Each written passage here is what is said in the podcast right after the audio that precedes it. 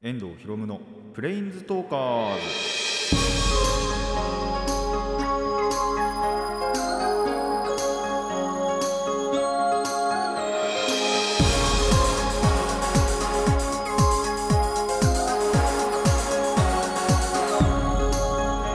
ラジオの前の皆さんこんにちは。遠藤博夢のプレインズトーカーズ。パーソナリティの遠藤博夢です。この番組はマジック・ザ・ギャザリングのプレインズウォーカーたちがさまざまなスカイへ旅できるがごとくさまざまな話をしようという番組です、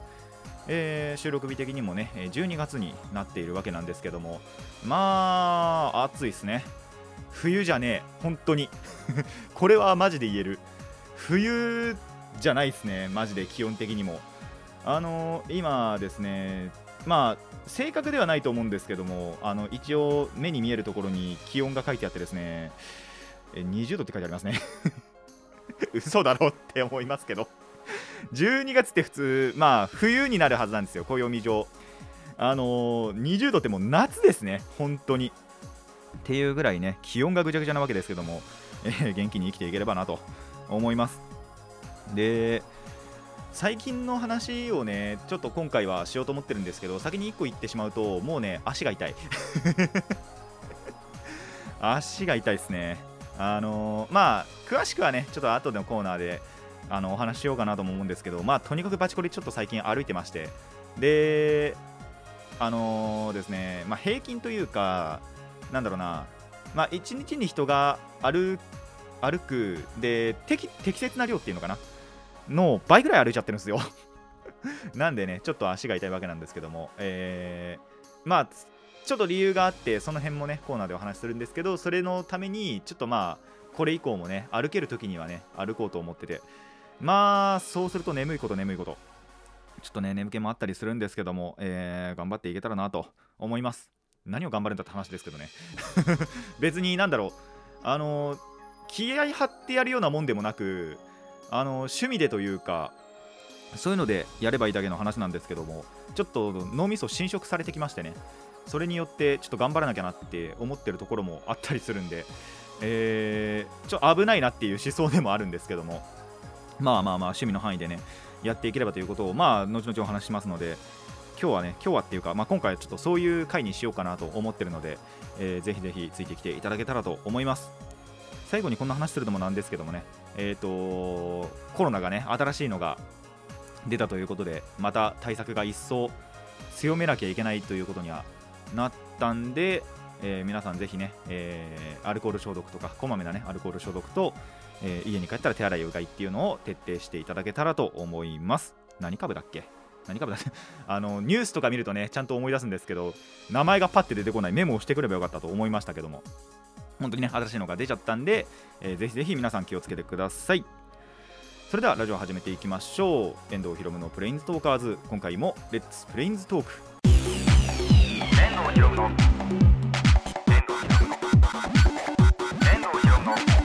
プレインズトーカーズ。改めましてこんにちは。遠藤ひろむです、えーオミクロン株ですね。今教えていただきました。あのーいや本当にニュース見ればちゃんと思い出すんですよ。名前パッて忘れただけなんでね。えーちょっと疑わないでいただきたいんですけども、えーとにかくね妖怪の紹介から今回も行きたいと思います。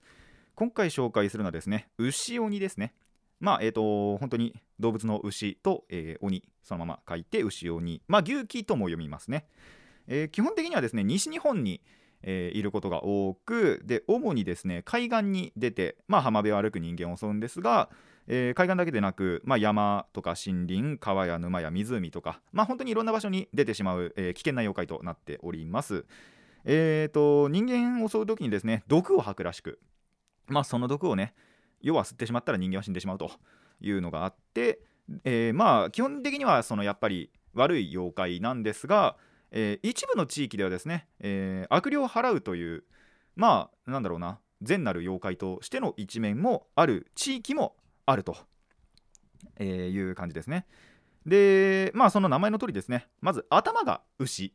で、えその首から下が鬼という、えー容姿なこともあれば、え逆もありますね、えー首から上が鬼で首から下が牛という、えー牛鬼もいるそうです。でこれも地域とかあと伝説にもよるんですけど、えー昆虫の羽が生えて空から襲ってくるっていう、えー、牛に牛鬼もいるそうです。これはちょっと初めて聞きましたね僕も。で、まあ、西日本に主にいるって言ったんですけど、えー、和歌山県での伝承によると、えー、影を食べるっていう牛鬼もいるらしく、まあ、もちろんその影を食べられた人は死んでしまうという、えー、牛鬼もいるそうです。で、えー、さっき言った、えー、一部の悪霊を払うというあまあ悪霊払うっていうあれでもないんですけどまあ善なる妖怪としての側面がやっぱりあって、えー、愛媛県の一部、えーと、宇和島の周辺って言ったかな？では、えー、その牛がじゃ牛鬼をまあなんだろう祀るお祭りがあってでなんだろうおみこしとか、まあ、あの京都の出汁みたいな感じで牛鬼が作られるらしいんですけど、えー、その牛鬼がですねにですね、えー、の頭を噛まれると賢くなるっていう、まあ、あの獅子舞みたいな役割をするやはり牛鬼とかもいるそうでまあ本当に地域によって、えー、善と悪と分かれる。まあ基本的には悪。本当に一部だけでは善みたいな、えー、妖怪となっております、えー、ぜひぜひ9期あとそうあのー、西日本それこそその県によってですね伝説がいろいろ違ってもちろんそれはあの全部言ってしまうとここでは時間がいくらあっても足りないので、えー、ぜひぜひ皆さんあの西日本の方えー、ご自ご自身の地域の牛鬼の伝説もぜひ調べてみてください。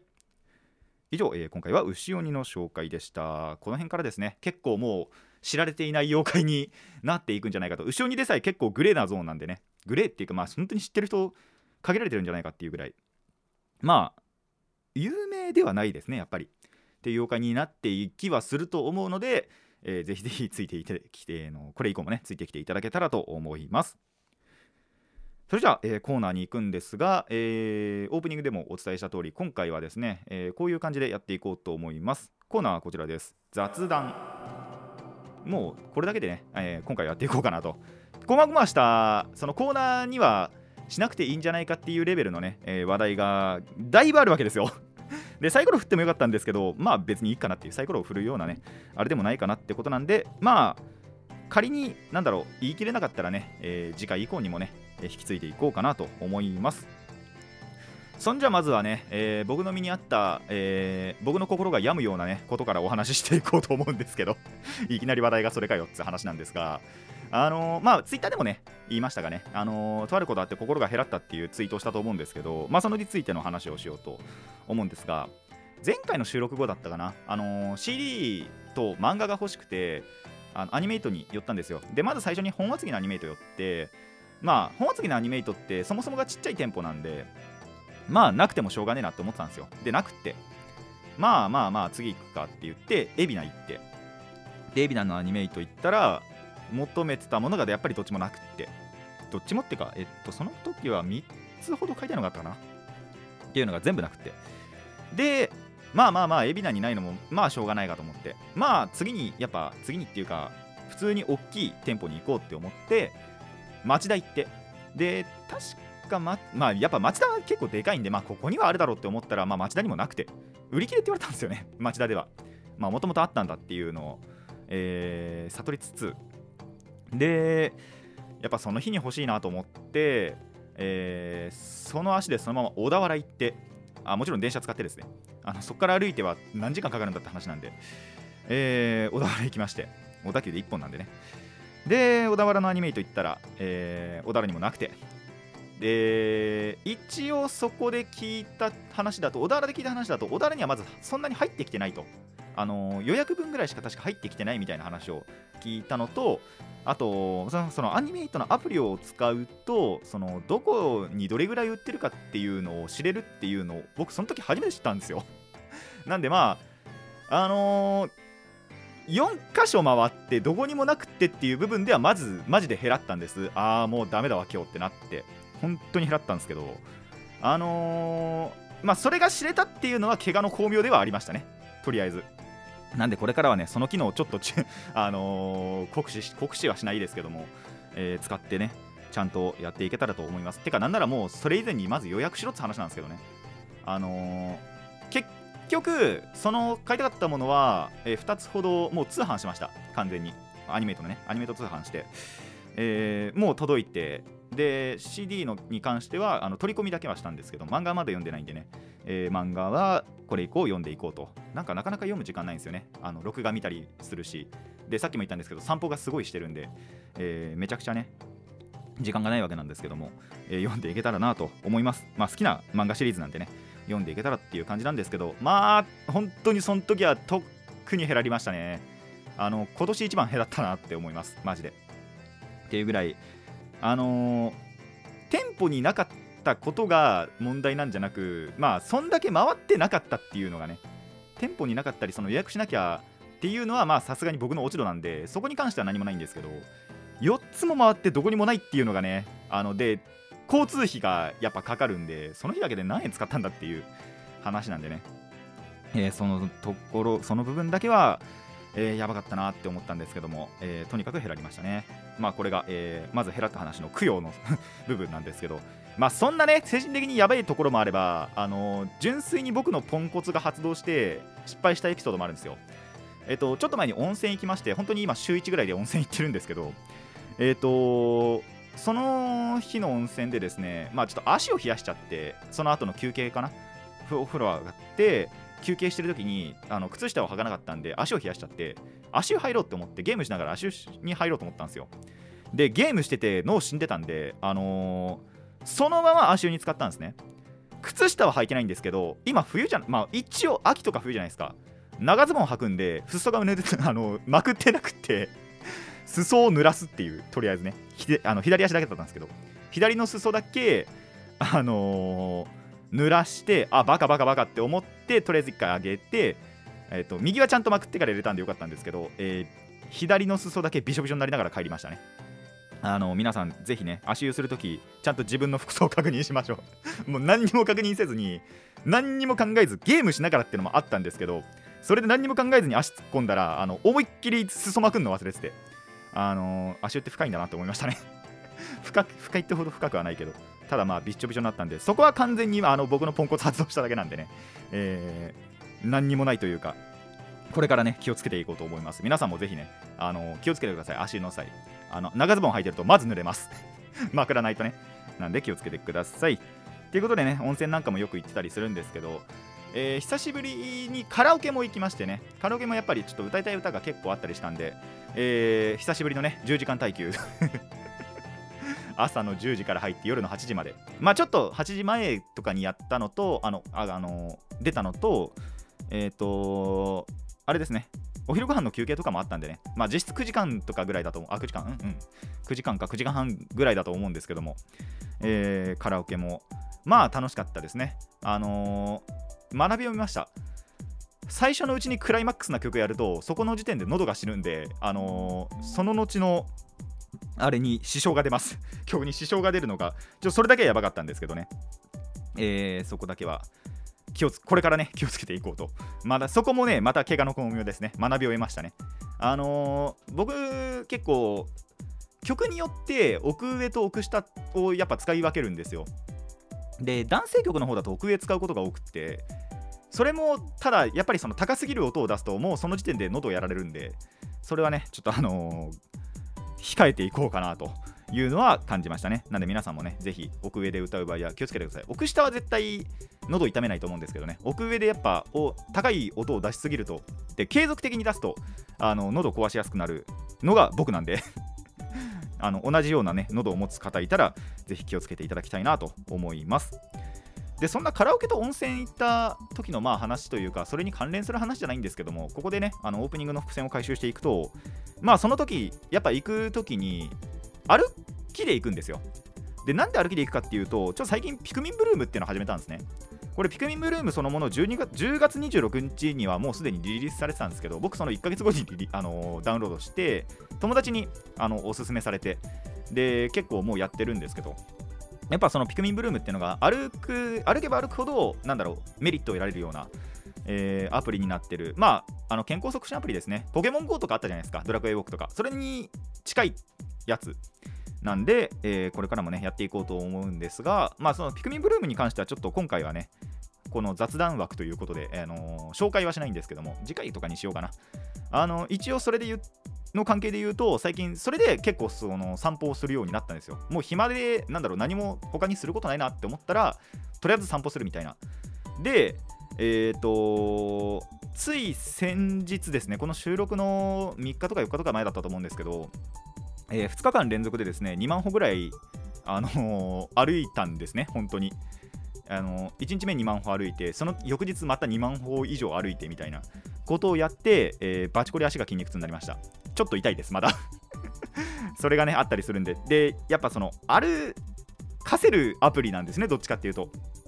歩かせるいやそうでもないのかな。まあ人によってその感じ方は違うと思うんですけど、えー、そういうアプリなんでね。あのー、もうバチコリ足を酷使している。これは完全に足を酷使してるんでね。えー、これ以降も酷使していけたらと。いや酷使したくねえな。足疲れちゃうんでね。ただ久しぶりにやっぱ散歩とかできてダイエットにはならないまでもあの体型維持にはねあのつながるんで皆さんもぜひねちょっと自分の健康気になるなって思ったらやはりこういったアプリを入れてちょっと義務感的なねところで、えー、運動できるといいんじゃないかなと思います。分かってる方向けに言うとそのあのこのピクミンブルームをね言うとあの花びらが乾燥しちゃうんですよ。あ花びらとエキスが。これに関してはまあ次回以降ねあの次回で紹介入れるんですけどちょっととりあえずそのお話だけするとそのエキスと花びらっていうのが余っちゃって余るもう乾燥しちゃうんですよね本当に。だそれを消費するためにあの歩いてるっていう部分とあと苗か。ピクミンの苗もその歩かないと育たないんで。でやっぱ持てる上限もあるんですよ。ピクミンをなんだろう所持する上限もあればそのピクミンを産むための苗も上限があって。それが今上限乾燥いっちゃってるんでそれもどんどんその増やしてピクミンにしてって苗を減らさないと新しい苗を要は持てないんですよね。っていうところがあってやっぱ歩かなきゃいけないっていうのが、えー、今結構やんなきゃいけないことだったりするんで、えー、これからも歩いていこうと思います。まあこれは歩くだけでね、えー、一応なんだろうできることであるんですけどただやっぱちょいちょいチェックしながらあの引っこ抜いてはまた植えて引っこ抜いてはまた植えてっていうのをやんなきゃいけないのがあったりするんでそこがねちょっと辛いところというか面倒くさいところというかではあるんですけどまあ続けていけたらなと思っています。まあ目指せ友達超えですね。友達はそれこそ僕より前にやってるんでレベルももう10個以上差があるんですけども、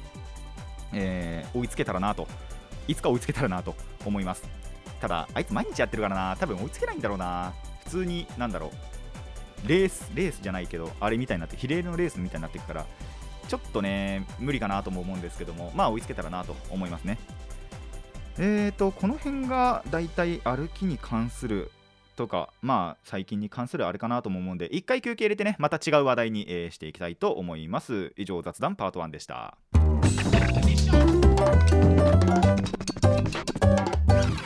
遠藤ひろむのプレインズトーカーズ、えー、続いても雑談していこうと思います。そうですね趣味に関する話の方向はしていこうかな。あでもちょっと、えー、一つ前のお話の、あのー、関係でいくと,、えーと、11月26日にですね、えー、まあここいい風呂の日っていうことで確かちょうどその日に行ったのかな？あの温泉も。まあ、別にあの意識してたわけじゃなくて純粋にその日に行こうって思ってたらその日が あの11月26だったんですけど、えー、僕それ知らなかったんですけどえっと、その日にですね、その風呂の日にちなんで、あのお菓子のかっぱえびせんあるじゃないですか。あそこの公式ツイッターがそのこんななんだろうツイートっていうか、まあ、画像を使ったツイートをしてたんですけどあのエビママっていう、まあ、カッペエビさんの多分公式キャラクターかな。エビママがお風呂に入ってるけどそれが沸かされてねえと。でマイナス10度、まあ、凍ってるんだけどこれ。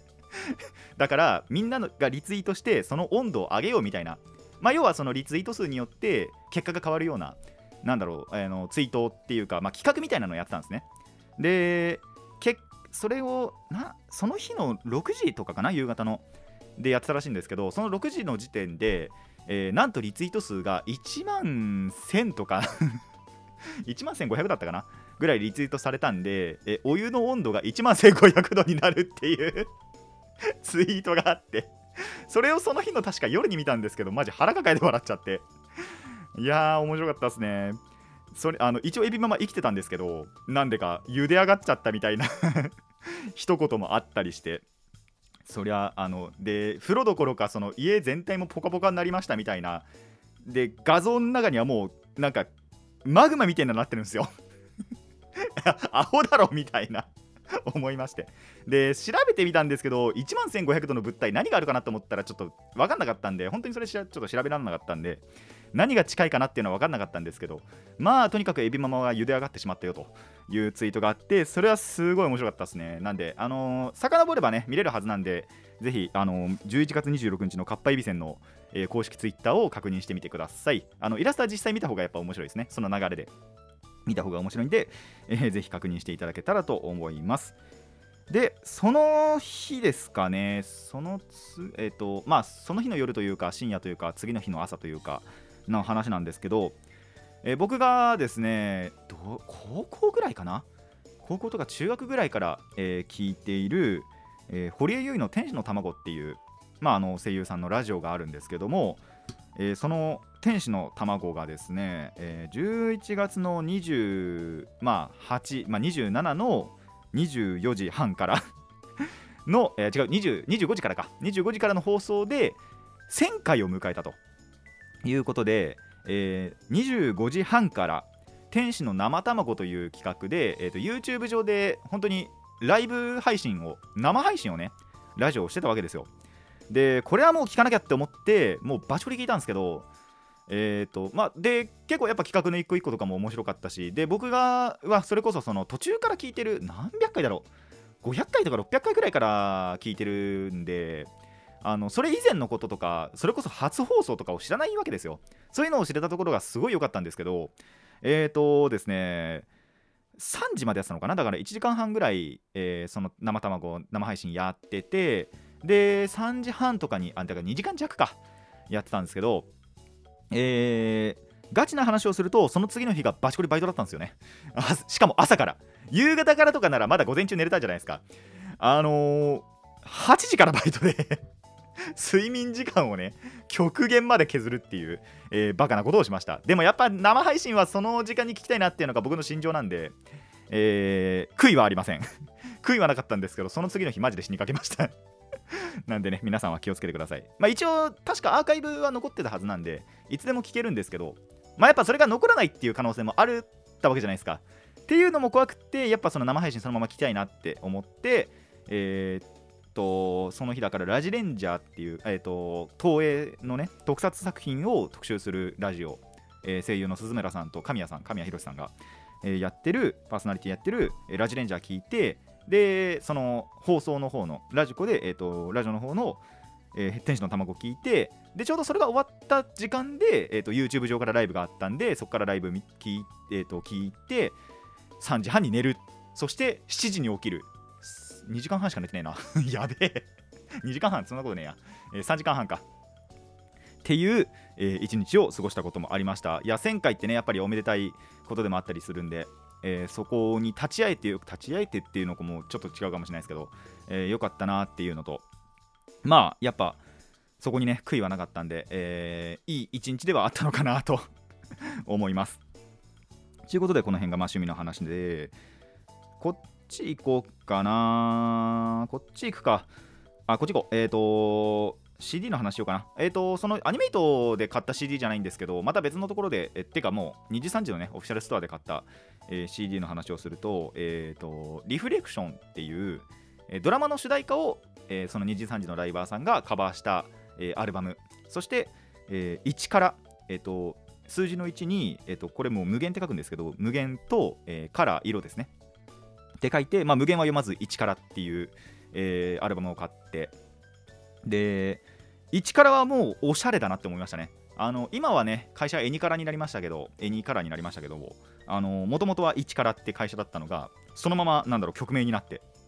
で、この1からの方は、1期生が、元1期生が8人揃って、その1からっていうオリジナルの楽曲歌うのと、まあ、それ以外はカバーですね。2人ずつぐらいに分かれて、えー、4曲カバーをするっていう、えー、アルバムなんですけど、それもですね、ついさっきやっと聞きまして でもああいい曲だなって思ったのとあとこのやっぱタイトル知った時がすごいエモかったですね。あの今2からですけどもともと会社1からで。でこの1期生っていうのもあってで1から。で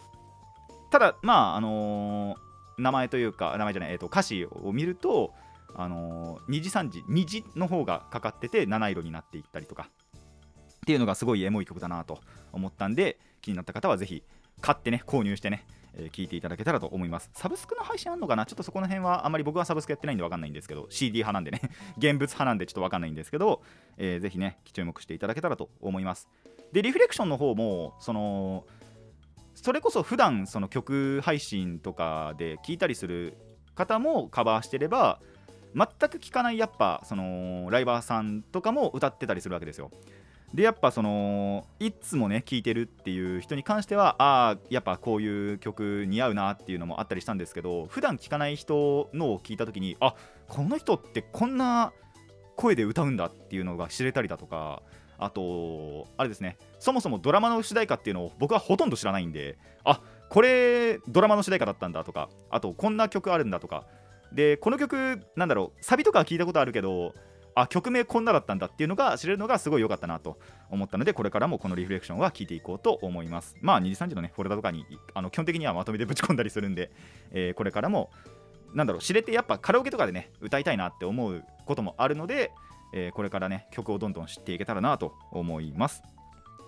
そうだなもういくつか話せるか。えっ、ー、とじゃあちょっとすげえどうでもいい個人的な話をするとあのー、僕その基本的にジーンズを履くことが多いんですね。あのバイトとかの関係上なんですけどジーンズを履いてでなんならもうほぼほぼジーンズしか履かないんですよその外出するときって。でそしたらそのジーンズまあメインで履くのが3着あるんですけどそのうちの2着のお尻の辺りに穴が開いちゃってそれもなんでかっていうと原因分かりきっててあの縦膝をすることが多いんですよねやっぱ作業中。でその靴とのなんだろう接地面がお尻に当たることが多いんで、えーと、左側だけがその破けちゃったっていうお尻のね。っていうことがあってまあでも新しくなんだろう買いに行ったりするのもめんどくさいし高いしっていうこともあったんで、えー、直しました。でどうやって直したかっていうと100円ショップにすごいいいのがあって要はその補修剤でアイロンで、えー、貼り付けるシール状のえーと、補修剤がありまして本当にそれを100円で買ってでそのまま家持って帰って持って帰ってっていうか、あのー、家に帰ってからアイロンで本当にペタってくっつけて、えー、なんとね2着分、えー、直すことが直すっていうか、まあ、本当にその穴を塞ぐっていうかねぐらいなんですけども塞ぐことが、えー、成功しました。ちょっとね色は全然違うんでそこだけ違和感があるんですけども。まあ穴塞いでねパンツとか見れなきゃそれでいいのかなって 思うんで、えー、これから履いていこうと思いますしまあ仮にね、あのー、家族の誰かがそういう穴ぼこ開いたみたいなことがあれば、まあ、ジーンズには限りますけどあの補修がねできるようになりましたのでそのスキルをね獲得しましたので、えー、これからやっていけたらなと思います。まあ自分のでもねいいですしね。対応する色の補修剤がちゃんとあれば、あのー、服とかでも何でも直せるので、えー、これからもねもう100円で済ましていこうと思います。だからそれこそ仮にジーンズそのリサイクルショップとかで買っても確か500円とか最低でもするはずなんでそれがね100円で直したまあそれこそ高ければ1000円とか1500円とかするのがあのー、100円でね直したんでコスパは最強だと思いましたんでこれからも直していけたらなと思います。これぐらいにしとこうかな。という感じで、えー、今回はこんな感じの雑談枠だったんですが実はですねまだまだまだまだ本当にあの話してないことはあったりしたので、えー、次回以降でね話せたら話そうかなと思います。以上雑談でした。遠藤ひろむのプレインズトーカーズそろそろお別れの時間になってまいりました、まあ、今回雑談だけだったということでね。あまあエンディングでもちょっとちらっとお話やっぱしようかなって思うのが最近やっぱ集めとアニメと特撮が熱くって特にプリキュアまあ確かこれ前回もちらっと言ったんですけどプリキュアと、えー、大の大冒険と,、えーと、仮面ライダー、えー、仮面ライダーリバイスとあとウルトラマントリガーもちょっと結構すごいいいなんだろうな演出というかそういうのがあったんで、えー、話せたらなとは思ったんですけどちょっと時間がね時間なんで今回はやめておこうと思います。次回以降まあ次回以降もし何か他のね話題とかがなければ、えー、お話ししていけたらなと思いますしまあピグミンブルームに関してもねまあこれは確実に多分次回えー、そのゲームシステムについてちゃんと詳しくお話ししていけたらなとは思いますのでまあそれなんだろうなそれまでにあのとりあえずやってみたいなって方はもちろんあのインストールしていただいてそしてどんどんどんどんピクミン連れて歩いていただいてでわからないことに関しては聞いていただけたらと。まあ僕も全部を知ってるわけじゃないんですけどあの友達の方がね数倍詳しいんで まだまだわからないことだらけだしあのーなんだろうな一応20レベルぐらいにはなったんですけどもね。ただまだまだ分かんないところはあったりはするんですけどまあ攻略サイトを見たりして、えーやってたりはするのでやっていったりはしてるのでまあ活用してね。そしてまあ自分で求められることは求めて、えーピグピグミンを、えー咲かせたりなんだりしていけたらと思っています。えーこの番組ではお便りを募集しています。疑問や反論意見はもちろんのこと、えー朗読や妖怪の紹介のリクエストなども募集しております。どのお便りもラジカスネットのメール送信フォームまた、えー、とツイッターそしてマシュマロまでお寄せください。マシュマロはもうそろそろ閉じようと思います。あの今年が終わったらさすがに閉じます。でえーもし送りたいという方いたら滑り込みでもいいんでね、えー送っていただけたらと思います。ツイッターまだ閉じないんですよね。